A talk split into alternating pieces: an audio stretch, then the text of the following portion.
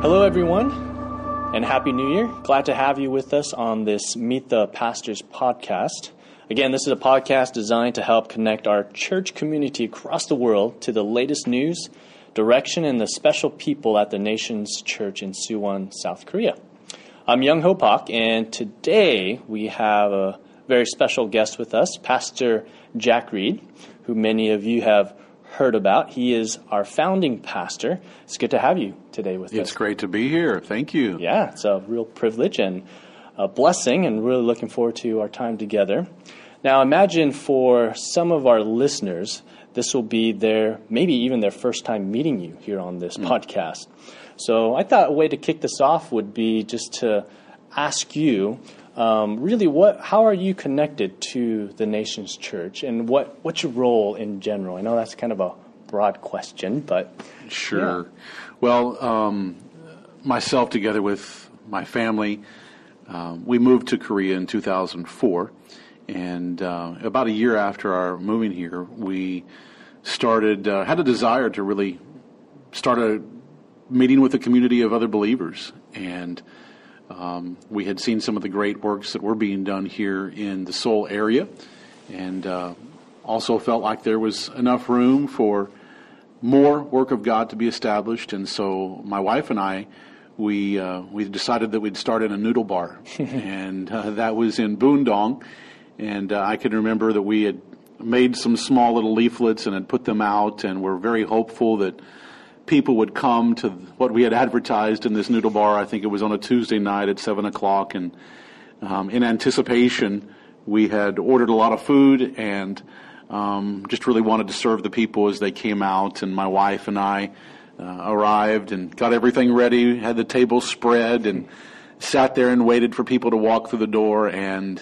No one showed up, and uh, so I ate well that night. And um, uh, we were a little discouraged, but knew that uh, um, things sometimes start very small, and and this was just starting with my wife and I. The next week we came back, and uh, 20 people came, and I would say that those were some of the very early and young days of the nation's church, and from that um, we outgrew the noodle bar, and then we went to our apartment and uh, met in our living room for several months, and we outgrew that, and then rented some space from another church and kind of outgrew that, and then began to expand to another campus in Suwon, and and uh, then eventually ended up just completely relocating the whole work to Suwon, and that's where it's been ever since. And uh, we meet in Gyeonggi Suwon International School, and we've developed a, a great relationship with them, and have really enjoyed that through the years. So that's how we got started here. Um, I think probably about two years ago, um, my wife and I, we had to make some decisions on uh, where we felt God was leading us. And while Korea has been deeply embedded in our hearts, and our children have largely grown up here, and our third child was born here in Korea, um, we really sense God's hand upon. Uh, our movements to the unreached world, those places where churches did not exist. And so, with the blessing and support of the church, uh, they really sent us out as missionaries and to help um, logistically make that happen and make a smooth transition. Um, my wife's parents, John and Joe Harris, um, moved to Korea and assumed the responsibilities of the church, and it's been a transition ever since. But now they are doing a fantastic job, and I uh, appear and disappear at various times. And right now, I'm in Korea for a couple of weeks, and uh, continue to enjoy the wonderful relationships at the church, um, and also the support that the nation gives to the work amongst the unreached world. Amen. We're so glad to be able to be in touch and still connected in this way. Um, there's one thing that I've always been so intrigued by is your passion that God's put in your heart for the unreached. Uh, how did that all start? Where did that begin? Because it's such, it's so embedded in you. Mm. It's who you are, I would say. That's a that's a great question. I don't know if I could trace it back to one specific event. Mm. It was a discovery process for me, mm. as I many years ago, even before I ever arrived in Korea, I was uh, journeying into very impoverished parts of the world who have suffered with unimaginable lack for hundreds, if not thousands of years. And I began to see the deprivation and the heartache that people were experiencing. And when looking around to see how the church could help, I could find no church, I could find no pastor, I could find no Bible. And it really began to open my eyes to the, the, the reality that perhaps even up to a third of the world's population, over 2 billion people, have never even had access to the gospel. Mm-hmm. And uh, there are parts of the world that, that is especially high end and the, the, the area that uh, we focused in on is the Himalayas. And there's many barriers for the gospel in the Himalayas. Uh, obviously, one of them is a logistical, geographical barrier with uh, very impassable mountains and hidden valleys and lack of roads that make it a great challenge of getting the good news of Jesus Christ into communities that have, have never heard him. And perhaps it was on one of my journeys to the Himalayas um, well over a decade ago, um, where I had an experience that that really broke my heart, mm-hmm. and um, I I can remember crying there in the mountains and almost uncontrollably, mm-hmm. and something I think was perhaps taken out of me of the past at that point, but certainly something was deposited. And uh, I can only attribute it to God's heart for the unreached world and I continue to be fueled by that today. Amen. I mean, for us who are so blessed and around Christian influence, we have the Bible. We are constantly being um, able to be encouraged by other Christians. It's, I think, sometimes hard for us to imagine what the absence of that looks like. Is there any way that you can kind of give us a picture of what it's like to be in a in a place where really Jesus is nowhere mm. to be found in terms of teacher, preacher, or any of those resources? Yeah. You know, that's a it's a it's a really great question and one that I've been asking myself mm. how to communicate that um, effectively. I've been asking myself that question for almost ten years now, mm. and I don't feel like I've come up with a great answer yet. Mm. Uh, I feel a constant tension and frustration at being able to bottle and try to capture uh, the reality of conditions in a place like the Himalayas, and then unpackage that in front of a community that has access to so many good options right. for Christian content. And um, that is a continual um, challenge that uh, that our organization is presented with mm. in in accurately and vividly painting the picture and telling the story mm. of of mountain children and um, I I, uh, I, I don't know that I um, have come up with the best you know visual tools yet. Sure. Um, but it is it is so foreign to most people's concept. Yeah. Not just the sense of the lack of gospel, but also just the lack of amenities hmm. and the lack of electronics and communication and infrastructure and clean water and uh, these basic premises in life that we all almost consider as a birthright, mm-hmm. but yet that much of the world uh, is not born with, and uh, unfortunately, many of them will die without if uh, if we don't respond to God's call. Um, but it's a it's a, it's a challenge to communicate those things. Absolutely, I, I could see exactly how that could be. Speaking of challenges, um, if I may, I was just curious. We hear about missionaries going into the mission field and facing numerous challenges. And I would imagine one of the biggest ones would be with family. Mm. Um, what kind of challenges would you say your family has faced that we as a nation could really get behind you guys with in prayer and support?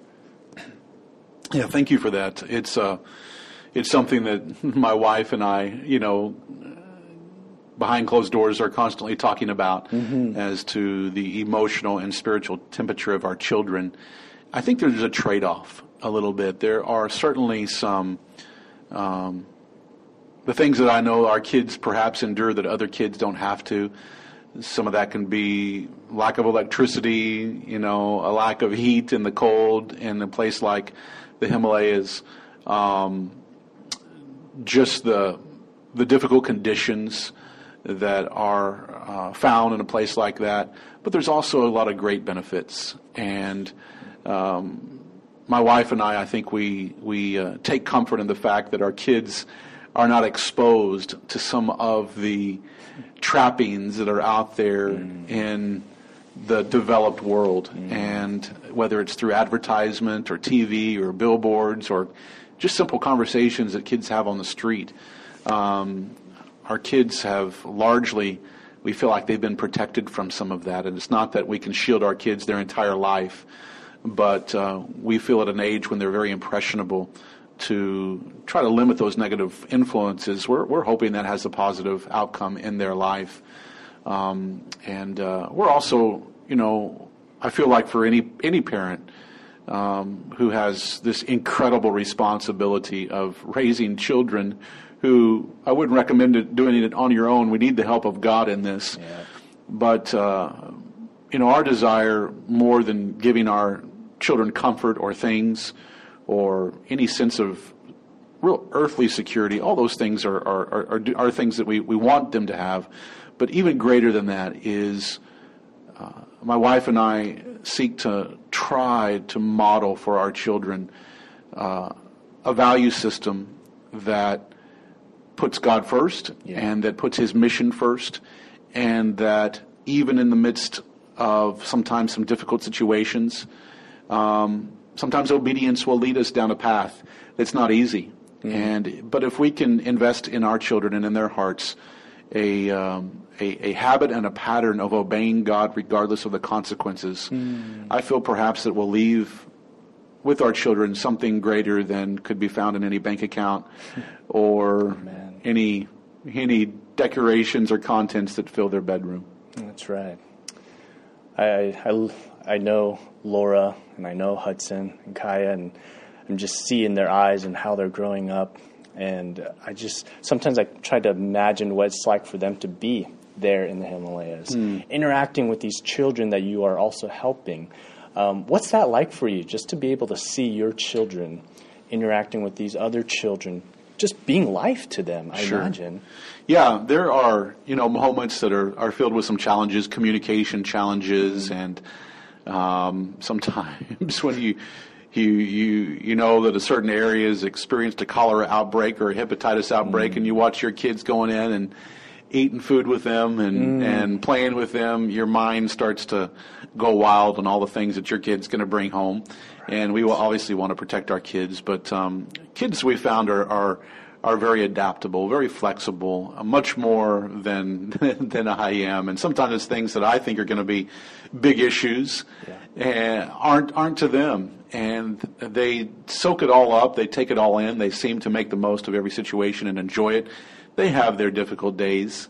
They have their moments where they miss, you know, people in Korea. Um, really, if uh, certainly our, our son Hudson, if you ask him where home is, it's in Korea. He would I think rather eat spicy squid and kimbap than pizza. So uh, he he he has the seeds of Korea deeply in his heart and.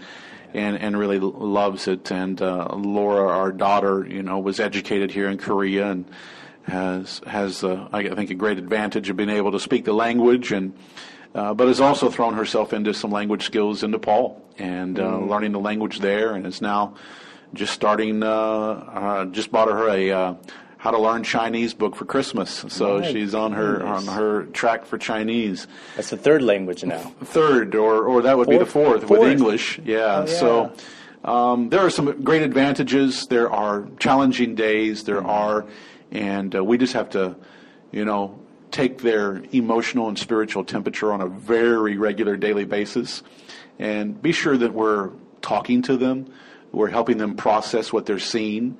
Um, you see some pretty graphic stuff out there. Yeah. Death is not hidden; it's right in front of you. Wow. Um, some of the really strong religious practices that involve sacrifices and um, demon possession and mm. witch doctors. They're not hidden. They're in plain view. And those people come to your front door and uh, our kids greet them. So they're being exposed to some things that sometimes I think a, a good, healthy sit down and conversation is really important to have, and that obviously every time uh, it's time to go to bed, we, we spend a good deal of time with them praying and talking about the day and getting into God's Word and, and um, really finding out what God says on situations. And, and uh, we've enjoyed that journey, and I'm sure it will continue for us. Indeed, and I hope you know that we do pray for you guys um, as you are experiencing much of what God has put you guys on the journey of. And just knowing this information, I hope our listeners can continue to pray for you guys specifically and your family. You know, we really, really think that uh, uh, God kind of gave us a little picture, a vision, if you will, that when we left Korea, it was um, the the church, the nations, and the wonderful community of believers here in, in South Korea were were at one end of the rope, holding it, and we were being lowered down into a into a little bit of a pit, into a dark place, to dr- bring light, and and and we know that we are so connected and are so reliant and dependent upon the prayers, uh, the communion, the fellowship, and the love that we feel constantly from the nations. Um, that without it, we could not fulfill this mission and achieve the purposes of God. So it's really not just us going out, it's a collective effort. It's all of us joining hands together to carry out the will of God. And uh, that comforts us because we know we're not alone. And we can so often feel the prayers and the uplifting kind of draft, if you will, that, that lifts us higher. Um, directly, I know what's coming from the people at the nations. Amen. We definitely feel that bond and are continuing to look forward for God to grow it stronger and, and, and, and tighter. And we're hoping for more of what's coming in, in, in, in God's vision for Mountain Child. And on, that, I'm, I'm wondering, just for our listeners who've been tracking Mountain Child for a while, are there any updates that you would love to share just to help people who are just been a part of this ministry and this mission with you? Well, how long do we have? What? A, let me, yeah, say that in a, in a very short Yeah, moment. You know, um, things have really uh, grown at a rate that has just blown Jenny and I away. And 2012 has been an unprecedented year of growth. Um, matter of fact, we're trying to throttle back a little bit. So much is happening in so many different directions that we just need to ensure that it's all being managed properly. But God has brought beautiful people uh, into the ranks of Mountain Child that are enabling us to do more, to go wider. Um, some things that we had to hit the pause button on several years ago, we've been able to hit the play button again and get going again. Uh, one of those is our School of Frontier Missions in the Himalayas. It's raising church planters and missionaries um, to go out into those front lines and, and bring the gospel with them. Uh, that's incredibly encouraging and something that uh, I'm so glad is back in the mix of what we're doing. Uh, is raising disciples. Um, we've done more water projects this year than ever, and more sanitation projects. We've opened up another children's home. Um, we've we've been involved in helping to halt some really severe cholera outbreaks that claimed, you know, 50 people's life and, and bring a stop to that. Um, able to um, invest more into rescuing girls who have been trafficked and uh, help them in their recovering process. Um, the, there's a, a long list of really very tangible things that we've been able to accomplish in 2012. And uh, the books look full for 2013. Um, God. and uh, God continues to supply us with the resources um, that are necessary to pull these projects off. And uh, we're excited about that and really invite, you know, anyone, anywhere, if they want to come and see for themselves uh, the life of the mountain child, we're happy to make that introduction. And uh, perhaps their heart will be touched like ours to make some contribution, whether it's, you know, financial or maybe it's in prayer, maybe it's just in going and giving love. There's many, many ways that we can be involved, and uh, it, it's it's all needed and all accepted. So, Pastor Jack, is the best way to connect with Mountain Child through its website? It really is, and that can be easily accessed at simply mountainchild.org, O-R-G. and uh, people can get on there and find out more about what we're doing, our strategy, our vision, mm. um, different ways that they can be involved, and uh, any questions that they have. Uh, there's some buttons they can hit on there, forms they can fill out, and we'll do our best to get a response back to them really quickly. It's one of the things that we've also added to in 2012 is our admin team, and we just have some fantastic people who mm. are really good at getting getting quickly back to people and giving them the answers and uh, finding out ways that people can be involved um, from really any anywhere in the world. Wonderful.